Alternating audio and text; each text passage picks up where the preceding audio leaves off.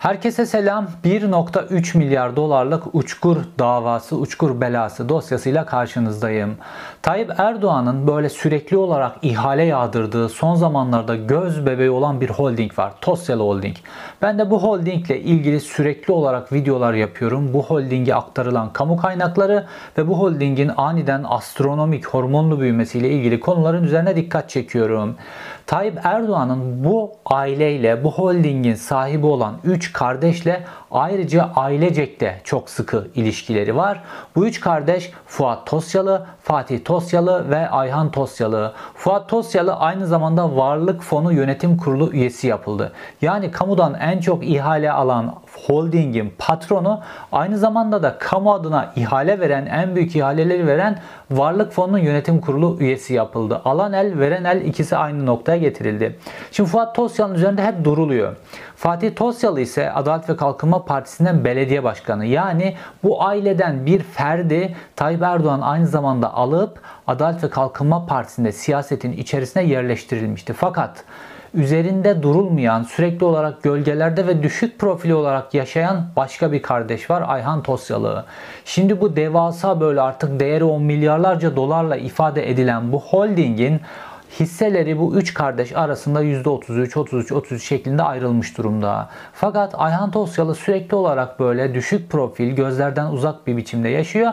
Ben de bir videomda Ayhan Tosyalı'nın bu e, davranışlarına atıfta yapmıştım. Ayhan Tosyalı böyle Hatay bölgesinde özellikle şöyle bilinir. İşte sürekli 5 vakit namazını camide kılan filan böyle bu ailenin en dindar ferdi olarak bilinir. Fakat bugün 1.3 milyar dolarlık uçkur belası dosyasında Ayhan Tosyalı'nın nasıl bir uçkur belasının içerisine girdiği ve o dindar görünüşünün arkasında ne büyük skandallar olduğunu hep beraber göreceğiz. Yine bilgi dolu, yine dop dolu bir videoyla karşınızdayım.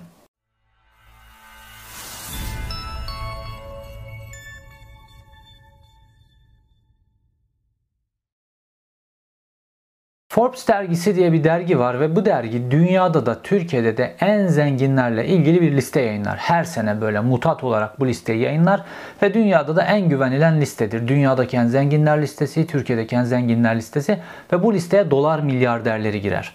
Türkiye'deki dolar milyarderleri listesinde böyle klasik olarak bildiğimiz işte Koç grubundan isimler, Sabancı grubundan bazı isimler, Ülkerlerden işte Tarık Şara, Eczacıbaşılar filan hep bu isimler vardı. Fakat 2018 yılında beklenmedik bir şey oldu. Bir anda bu Tosyalı kardeşlerin üçü birden sadece bir tanesi değil üçü birden bir senenin içerisinde bu listenin içerisine girdiler dolar milyarderleri olarak. İşte Fuat Tosyalı 1.4 milyar dolar şahsi serveti var. Ayhan Tosyalı'nın 1.3 milyar dolar ve Fatih Tosyalı'nın 1.3 milyar dolar belediye başkanı gözüküyor. Bir anda 3 kardeş bir anda bu listeye girdiler ve dolar milyarderleri olarak ve herkesin dikkatini çektiler. Sonraki yılda bunlar dolar milyarderleri listesinde yer aldılar. Fakat 2020 yılında 3 kardeşin birden bu dolar milyarderleri listesinden buharlaştığını, devam eden yıllarda da bu listenin içerisinde olmadıklarını görüyoruz. Peki ne oldu? Bunlar bir anda battılar mı? Bittiler mi? Ekonomik olarak çok büyük zararlara mı uğradılar da bu listeden düştüler? Hayır öyle değil. Baktığımızda Tosyalı Holding'i Tayyip Erdoğan ihaleye boğmaya, onlara bedava kamu arazileri vermeye, imtiyazlar vermeye, devasa tevşikler vermeye devam ediyor. Mesela Filyos Limanı Türkiye'nin en büyük limanı olarak onlara verdiler. Filyos Limanı'nın en böyle e, fabrika yapılacak kıyak arazilerini bedava onlara tahsis ettiler. İskenderun demir çelik boyutunu zaten kaç videoda anlattım. Orada yapılmış tahsisler var. Karadeniz'de çıkartılan doğalgaz işte o doğalgazın getirilmesi, kıyıya kadar getirilmesi, dağıtılması işi vesaire, Filyos Limanı'nın işletilme işi bunların hepsi Tosyalı'ya verildi. Yetmedi. Bir de 2021 yılı içerisinde Fuat Tosyalı'nın devasa bir atılım yaptığını biz gördük. İşte BMC'nin satın alınması. BMC'nin onlara geçmesi 2021-2022 sürecinde devasa bir alım. Şimdi de Albaraka Türk'ü satın almakla ilgili de yine Tosyalı ailesinin ismi geçiyor bu satışta. Ve dikkat edin çok enteresan bir gelişme oldu. Bu Albaraka Türk faslına da antiparantez açayım buraya. Ekrem Pakdemirli vardı biliyorsunuz bakan, orman bakanıydı. İşte bu orman yangınları sürecinde vesaire çok eleştirildi. Sonra işte affını istedi bakanlıktan ve ondan sonra bakanlıktan ayrıldı. Fakat bir anda Albaraka Türk'ün yönetimine girdi. Önce bağımsız üye olarak. Şu anda da Albaraka e, Türk'ün başkan vekili noktasına getirildi. Bir anda yükseldi Albaraka Türk'te. Zaten bu Albaraka Türk'ü dikkat edin 17-25 Aralık büyük yolsuzluk dosyası vardı ya. Orada sürekli olarak böyle işte bu BİM'in patronu Tayyip Erdoğan'la bu kaçak villa işleri filan oradaki arazilerin kapatılmasını hep Albaraka'ya yatırdım. Albaraka'dan aldım. Öyle oldu böyle oldu. Sürekli böyle dönerdi. Anlaşılan ki bu Fuat Tosyalı'nın varlığının ne kadarı Fuat Tosyalı ve Tosyalı ailesinin varlığının ne kadarı kendilerine ait ne kadarı Tayyip Erdoğan'a ait ait. Bunun hepsi şüpheli. Tıpkı Cengiz Holding'de olduğu gibi, tıpkı birkaç tane Paravan Holding'de olduğu gibi. Şimdi burada da Albaraka Türk'ün büyük bir hissesinin Tayyip Erdoğan adına Tosyalılar tarafından alınması söz konusu olabilir. Çünkü artık Tayyip Erdoğan öylesine büyük bir para yönetiyor ki şahsı adına götürdüğü paralar Bunları artık yönetebilmek için uluslararası düzeyde bir bankaya ihtiyacı var. Anlaşılan o bankanın başkan vekilliğine tuttu. Ekrem Pakdemirli eski bakanı getirdi koydu. Şimdi Tosyalı ailesi Albaraka'yı almakla ilgili pazarlık yapıyor. Herhalde Tayyip Erdoğan adına orayı alacaklar. Bunu ileride göreceğiz. Alacaklar mı almayacaklar mı? Fakat pazarlıkların devam ettiğini biliyoruz. Şimdi bu Tosyalı ailesi bir anda Forbes dergisinden böyle listesinden düşmeleri hayatın gerçekleriyle uymuyor. Çünkü dediğim gibi ihaleler almaya, işlerini büyütmeye, demir çelik sektöründe BMC'ler, onlar bunlar, Filyos limanları devam ediyor. E, işleri, varlıkları filan bunlar büyürken ne oldu da bunlar bir anda Forbes dergisinin listesinden düştüler? Ha burada bir dümen var. Bu dümenin ne olduğunu çok enteresan bir şekilde ortaya çıkartıyoruz. Bu dümenin ne olduğu çok ilginç biçimde bir boşanma davasıyla ortaya çıkıyor ve bir kadının verdiği mücadeleyle ortaya çıkıyor. Ayhan Tosyalı'nın eşi kendisine bir boşanma davası açıyor ve bu boşanma davası sürecinde biz inanılmaz skandallar öğreniyoruz. Böyle birazdan anlatacağım. Duyunca kulaklarınıza inanamayacağınız skandallar ortaya çıkacak. Böyle acayip muhafazakar filan gözüken bir aile, dindar görünümü vermeye çalışan bir aile. Fakat birazdan ortaya çıkan skandallarla göreceksiniz ki olayın rengi hiç öyle değil. Her şey görüntüden ibaret. İşte bu e, mücadele süreci, bu boşanma davası süreci enteresan biçimde 2018'de başlamış olmasına rağmen yani Tosyal ailesinin fertlerinin bir anda Forbes dergisinin listesinde dolar milyarderleri olarak görünmeleriyle eş zamanlı süreçte başlamış olmasına rağmen bu kadar üzerinden zaman geçti. Bütün gazetecilerden, medyadan, paparazilerden, zenginlerin hayatıyla ilgilenen sitelerden hepsinden gizlenebildi. Fakat nihayetinde çok ilginç biçimde ortaya çıktı. Çünkü bu Tosyalı ailesi ve bu Tosyalı ailesi gibi Tayyip Erdoğan'ın o beşli çete dışında gözdesi olan ailelerin üzerine ben sürekli olarak çalışıyorum.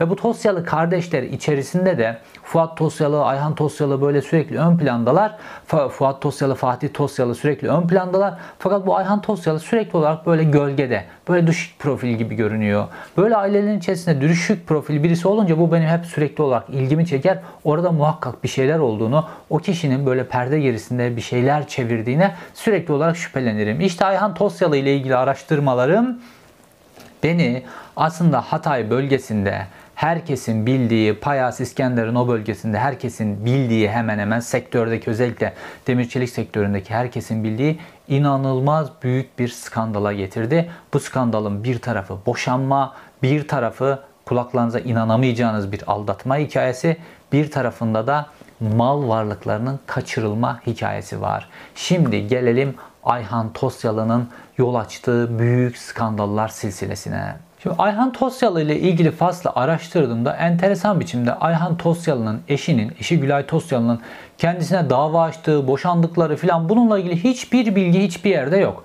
Normalde dediğim gibi gazeteciler böyle büyük zenginlerin boşanma davalarına ilgi gösterirler. Çünkü bunun içerisinde sürekli olarak mal paylaşımı olur, bazı skandallar çıkar, paparaziler de bununla ilgilidir. Cemiyet hayatını, iş dünyasını e, takip eden gazeteciler de bununla ilgilidir. Aynı zamanda normal ekonomi sayfaları vesaire bu gazeteciler de bununla ilgilidir. Fakat Ayhan Tosyalı ki Tosyalı Holding'in %33'üne sahip 1.3 milyar dolarlık şahsi mal varlığı var. Böylesine büyük bir olayda bu boşanma davasıyla ilgili satır yok. İşte burası beni bu konuya da odaklanmaya doğru itti ve bu skandallar zinciri ortaya çıktı. Şimdi Gülay Tosyalı 2018 yılında kocası Ayhan Tosyalı bir dava açıyor. Bakın 2018'den gelmişiz 2022'nin sonuna hala bununla ilgili medyada hiçbir şey yok. Nasıl gizlemişler? Burası da son derece enteresan. Ve 2018'de bu davayı açtığında diyor ki Gülay Tosyalı kocam beni evli bir kadınla aldatıyor diyor. Bunun üzerine davayı açıyor. Fakat dava devam ederken ortaya daha büyük skandallar çıkıyor.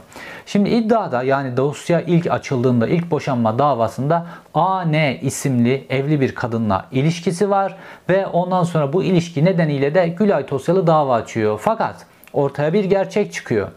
Tosyalı'nın bu AN isimli kadınla olan ilişkisi 7-8 yıllık bir ilişki. Fakat bu ilişki sürecinde AN evliyken bir çocuğu dünyaya geliyor.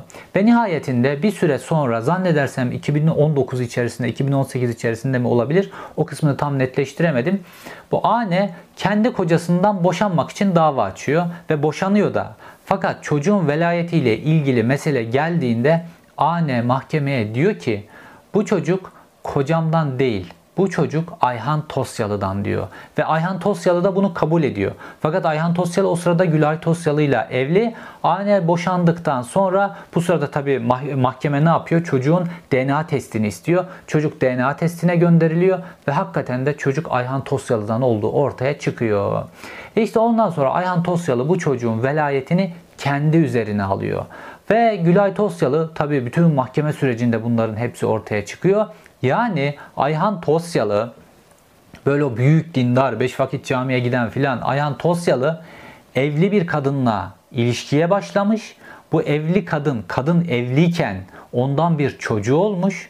Kadının kocasıyla fotoğrafları var.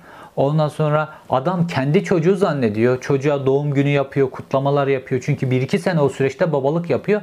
Kendi çocuğu zannediyor. Çocuğa şefkat gösteriyor vesaire. Sonra boşanma sürecinde öğreniyor kendi çocuğu olmadığını. İnanılmaz büyük bir skandal. Fakat bu kocaya da ne yaptılarsa bu kocaya da işte o Hatay bölgesinde, Adana bölgesinde filan buralarda yaşıyorlar.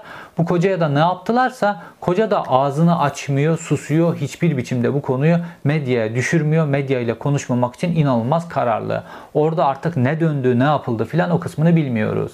Fakat bu hikayede bir tek direnen bir kişi var. Gülay Tosyalı gidiyor mahkemeye diyor ki kocam beni aldatıyor. Üstelik evli bir kadını aldatıyor ve dava açıyor. Dava sürecinde işte bu çocuk, çocuğun velayetini üzerine almalar vesaire ailesinden gizlediği bütün bu şeylerin hepsi ortaya çıkıyor. Şimdi baktığımızda ortada nasıl bir skandal var? İşte Ayhan Tosyalı bu Tosyalı ailesinin böyle en muhafazakar, dindar filan dini ritüellere bağlı adamı olarak bilinir. İşte böyle sürekli camiye gidiyor vesaire. Hatta bu Tosyalıların Cezayir'de de çok büyük bir e, demir çelik fabrikaları var. Böyle bölgenin en büyük demir çelik fabrikası. Dünyanın sayılı demir çelik fabrikalarından bir tanesidir.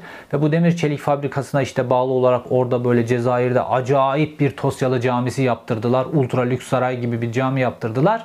Fakat sonuç itibariyle bu cami taştan, topraktan, betondan ibaret. Yani yarın böyle diğer tarafa gittiğinizde Allah taşa, toprağa, betona bakmaz. Evli bir kadınla, kadın evliyken ilişki yaşayıp çocuk doğuruyorsun ve onun zavallı kocası onu kendi çocuğu zannediyor. Ne kadar zaman belki çocuk gece ateşlendi, kalktı ateşini kontrol etti. Belki o çocuk o çocuğu daha iyi yaşatabilmek için daha çok çalıştı, didindi vesaire ve nihayetinde boşanma dosyası, boşanma davası başladığında çocuğun kendi çocuğu olduğunu öğreniyor, olmadığını öğreniyor. İşte o camiyi, o camiyi sormaz Allah. O cami sana sevap getirmez ama bu çok şeyler götürür. Ayrıca toplumsal ahlak açısından da gösterilen gösterilmeyen şeyler açısından da böyle takılan dindarlık maskeleri açısından da son derece vahim bir durum. Fakat bunların hepsi boşanma dosyasında vesaire bunların hepsi ortaya çıkıyor. Fakat gazetecilerin bu konuya ya ilgisi yok ya da inanılmaz biçimde bu dosya gizlenmiş. Şimdi eminim ki Bu dosyanın üzerinde gizlilik kararları şunlar bunlar. Zaten Tosyalı ailesi güçlü. Mahkeme sürecinde neler yapmıştır? Gizlilik kararları şunları bunları aldırmışlardır. Fakat ona rağmen sızmasını beklerdim. Ama bu kadar neredeyse 4 yıllık bir zaman içerisinde bu olay sızmamış. Şimdi bu olay sadece işte Ayhan Tosyalı'nın dindar olması, dindar olmasına rağmen böyle bir evli bir kadından çocuk peydahlaması meselesinden mi ibaret? Hayır ki, tabii ki değil. Olayın içerisinde tabii ki para, mal kaçırma ve enteresan başka boyutlar, kamunun genelini ilgilendiren boyutlar var. Ayhan Tosyalı'nın kendisinden 22 yaş küçük bir kadınla, Ane isimli kadınla yol açtığı bu aile skandalı nihayetinde geçtiğimiz aylarda Ekim-Kasım ayı gibi 2022 Ekim-Kasım ayı gibi nihayetleniyor ve bu boşanma süreci bitiyor. Şimdi normalde bu boşanma süreçlerini bu tip davalarda aynı zamanda bir mal paylaşımı davası da ya birlikte takip eder ya sonra olur filan. Bu kısmın nasıl sonuçlandığını bilmiyoruz. Çünkü bu davanın, bu davayla birlikte yürüyen davaların hepsinin üzerine dediğim dediğim gibi adeta beton dökmüşler. Bununla ilgili hiçbir bilgi alamıyoruz. Fakat Ayhan Tosyalı'nın Tosyalı Holding'in içerisindeki hisselerindeki oynamalardan, burada hisselerindeki azaltmalardan bir mal kaçırma olduğunu ve bunun da muhtemelen bu boşa boşanma davasıyla ilgili olduğunu anlayabiliyoruz. Aslında Fuat Tosyalı'nın da buna benzer bir ilişkisi var. Şimdi Fuat Tosyan'ın bir eşi var normalde. Halen daha boşanmadı. Çünkü bunlar böyle eşlerinden boşanmazlar. Başka ilişkileri olur filan. O eş de susar önüne konulanı yer vesaire. Fakat İtibar Tosyalı diye bir kadın var. Normalde bu İtibar Tosyalı'nın ismi, baş soy ismi başkaydı. Fakat Fuat Tosyalı evlenmediği halde buna soy ismini verdi. Fakat şimdi Fuat Tosyalı'nın başka bir tane daha filan olduğu söyleniyor. Neyse. Şimdi Fuat Tosyalı böyle. Onun zaten bu tip işleri var filan. Ayhan Tosyalı da fakat Ayhan Tosyalı'nın eşi Fuat Tosyalı'nın eşi gibi durumu kabullenmiyor. Ayhan Tosyalı'nın eşi gidip dava açıyor. Dava açınca işte bu süreçler dediğim gibi önümüze geldi. Şimdi Ayhan Tosyalı'nın bu Tosyalı Holding'de değeri milyarlarca dolar olan Tosyalı Holding'de ve şahsi mal varlığı 1.3 milyar dolar olduğu tescillenen Tosyalı Holding'de %33 hissesi var. Şimdi bu %33 hissenin normalde Gülay Tosyalı ile Ayhan Tosyalı'nın arasında bölüşülmesi lazım normalde mal varlığı. Eğer aralarında böyle bir evlilik sözleşmesi e, yoksa ki evlilik sözleşmesi yoktur. Neden? Çünkü Tosyalı ailesi evlendiklerinde yani onlar böyle büyüdüklerinde filan 10 yıl öncesine kadar filan bunlar böyle büyük değildi. Kendi hallerinde fabrikaları vardı filan küçük demir çelik fabrikaları o şekilde son birkaç yılda Tayyip Erdoğan'ın onları paravan olarak kullanmaya karar verdikten sonra bunlar astronomik biçimde büyüdüler. Yani böyle 5'e 10'a katlaya katlaya da değil böyle yüze yüze katlaya katlaya bunlar büyüdüler. Ve neredeyse Koç Holding'i geçmeye başladılar böyle. Sürekli olarak büyüyorlar, sürekli olarak büyüyorlar. Türkiye'de ballı bir yer varsa şu anda herhangi bir ballı yer bahsediyorsanız o ballı yeri alacak bir numaralı aday Tosyalı ailesidir. Bu noktaya kadar geldi işler. Ve nihayetinde baktığımızda Ayhan Tosyalı'nın bu üzerindeki %33 hisse hızlı biçimde azaltılıp Fuat Tosyalı'ya geçmeye başlıyor. Yani Ayhan Tosyalı üzerindeki mal varlığını kaçırıyor ki boşanmada onun yarısı gitmesin diye. Ayhan Tosyalı'yı şu anda Tosyalı Holding'in içerisinde ne duruma getirmişler biliyor musunuz? böyle maaşla çalışan bir personel durumuna getirmişler böyle kağıt üzerinde. Fakat bununla ilgili de Tosyalı, Ayhan Tosyalı'nın o %33'ü ile ilgili de üzerinde tedbir olduğunu ona da ilişkin bilgiler var. Fakat dediğim gibi bunların hepsi net değil. Bunların hepsi böyle e, çok zor biçimde ulaşabildiğimiz bilgiler. Fakat Ayhan Tosyalı'nın mal varlığını kaçırdığı, hisselerini sürekli olarak azaltmaya çalıştığı, azalttığı hatta bunların hepsi net. Yani ne olacak?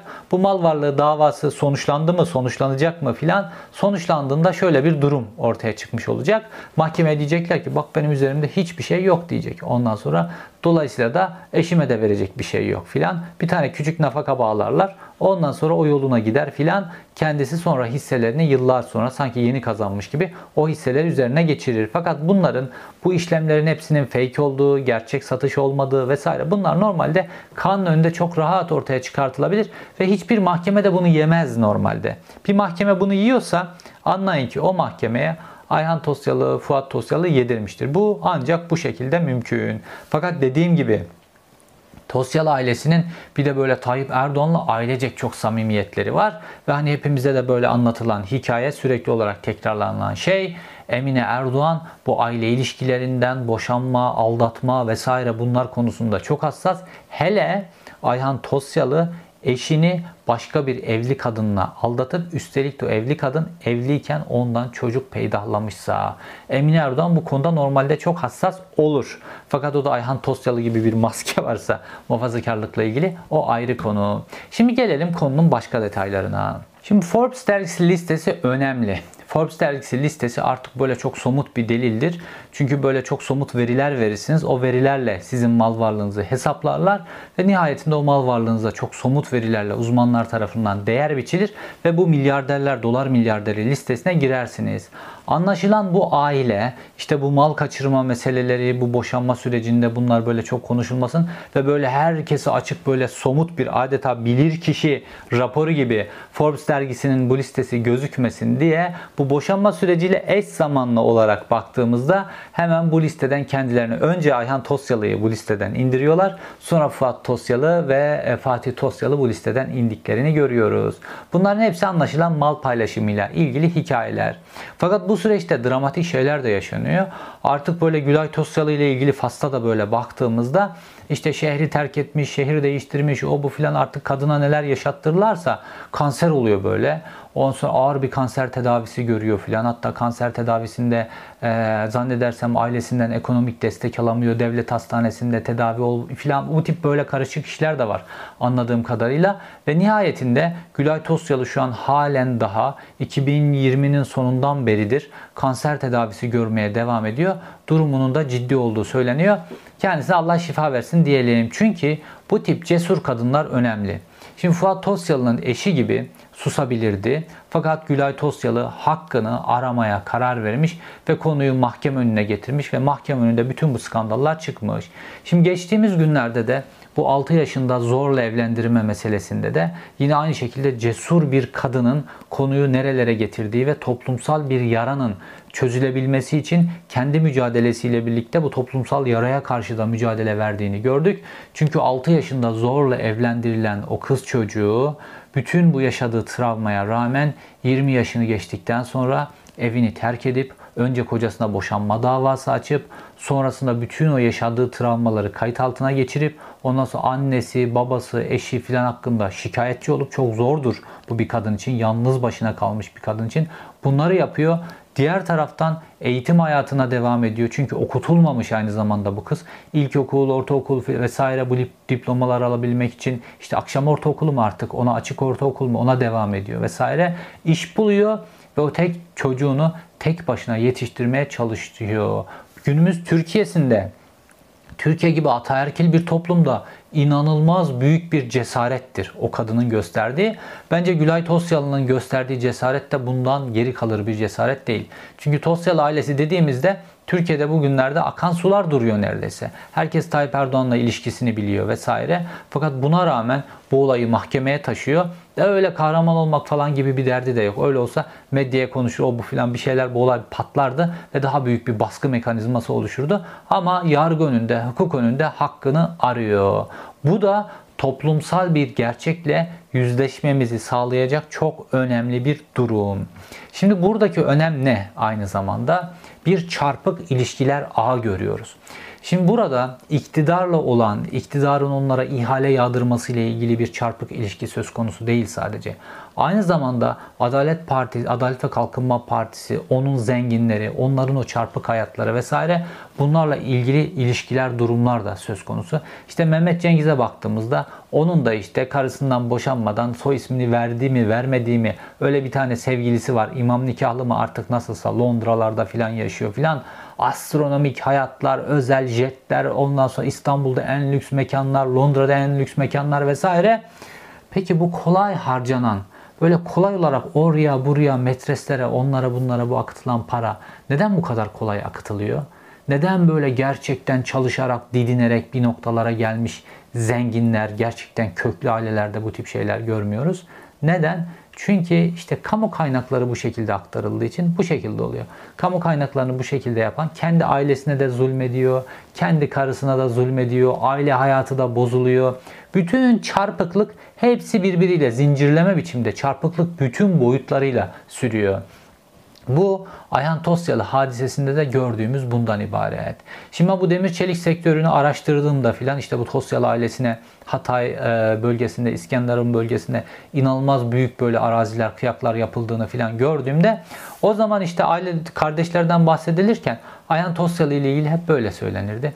Ya o camiden eve, evden camiye filan giden bir adam bu işlerle filan ilgisi yok. Fakat geldiğimiz noktada görüyoruz ki hiç de öyle değilmiş. Gündüzleri derviş, geceleri başka bir hayat söz konusuymuş ve holdinginde %33'ünün sahibiymiş. Bu holdingin ne kadarı Tayyip Erdoğan'ın ne kadarı değil bilmiyoruz. Ama şu an sorumlulardan bir tanesi ve kamunun kaynaklarını, kamunun en klas arazileri, en klas imkanlarının verildiği bir aile bunları verimli olarak kullanıp kullanmama meselesi de yine gelip kamunun yararı zararı meselesine geliyor. Ayhan Tosyalı faslı böyle. Fakat bu Tosyalı ailesini e, yapı yapı şirketi mesela bu da Tayyip Erdoğan'ın böyle maske olarak kullandığı fakat esasında çok büyük hissesinin Tayyip Erdoğan'a ait olduğu e, gruplardan bir tanesidir. Bununla ilgili detaylar vesaire böyle herkes sadece Beşli Çete'yi konuşuyor. Fakat Beşli Çete'nin dışında da aileler, gruplar, onların değişik ilişkileri vesaire bunların olduğunu görüyoruz ve bunların hayatları da, iş ilişkileri de, kamu kaynaklarının bunlara aktarılması meselesi de bunların hepsi benim radarımda olmaya devam edecek. İzlediğiniz için teşekkür ederim. Bir sonraki videoda görüşmek üzere.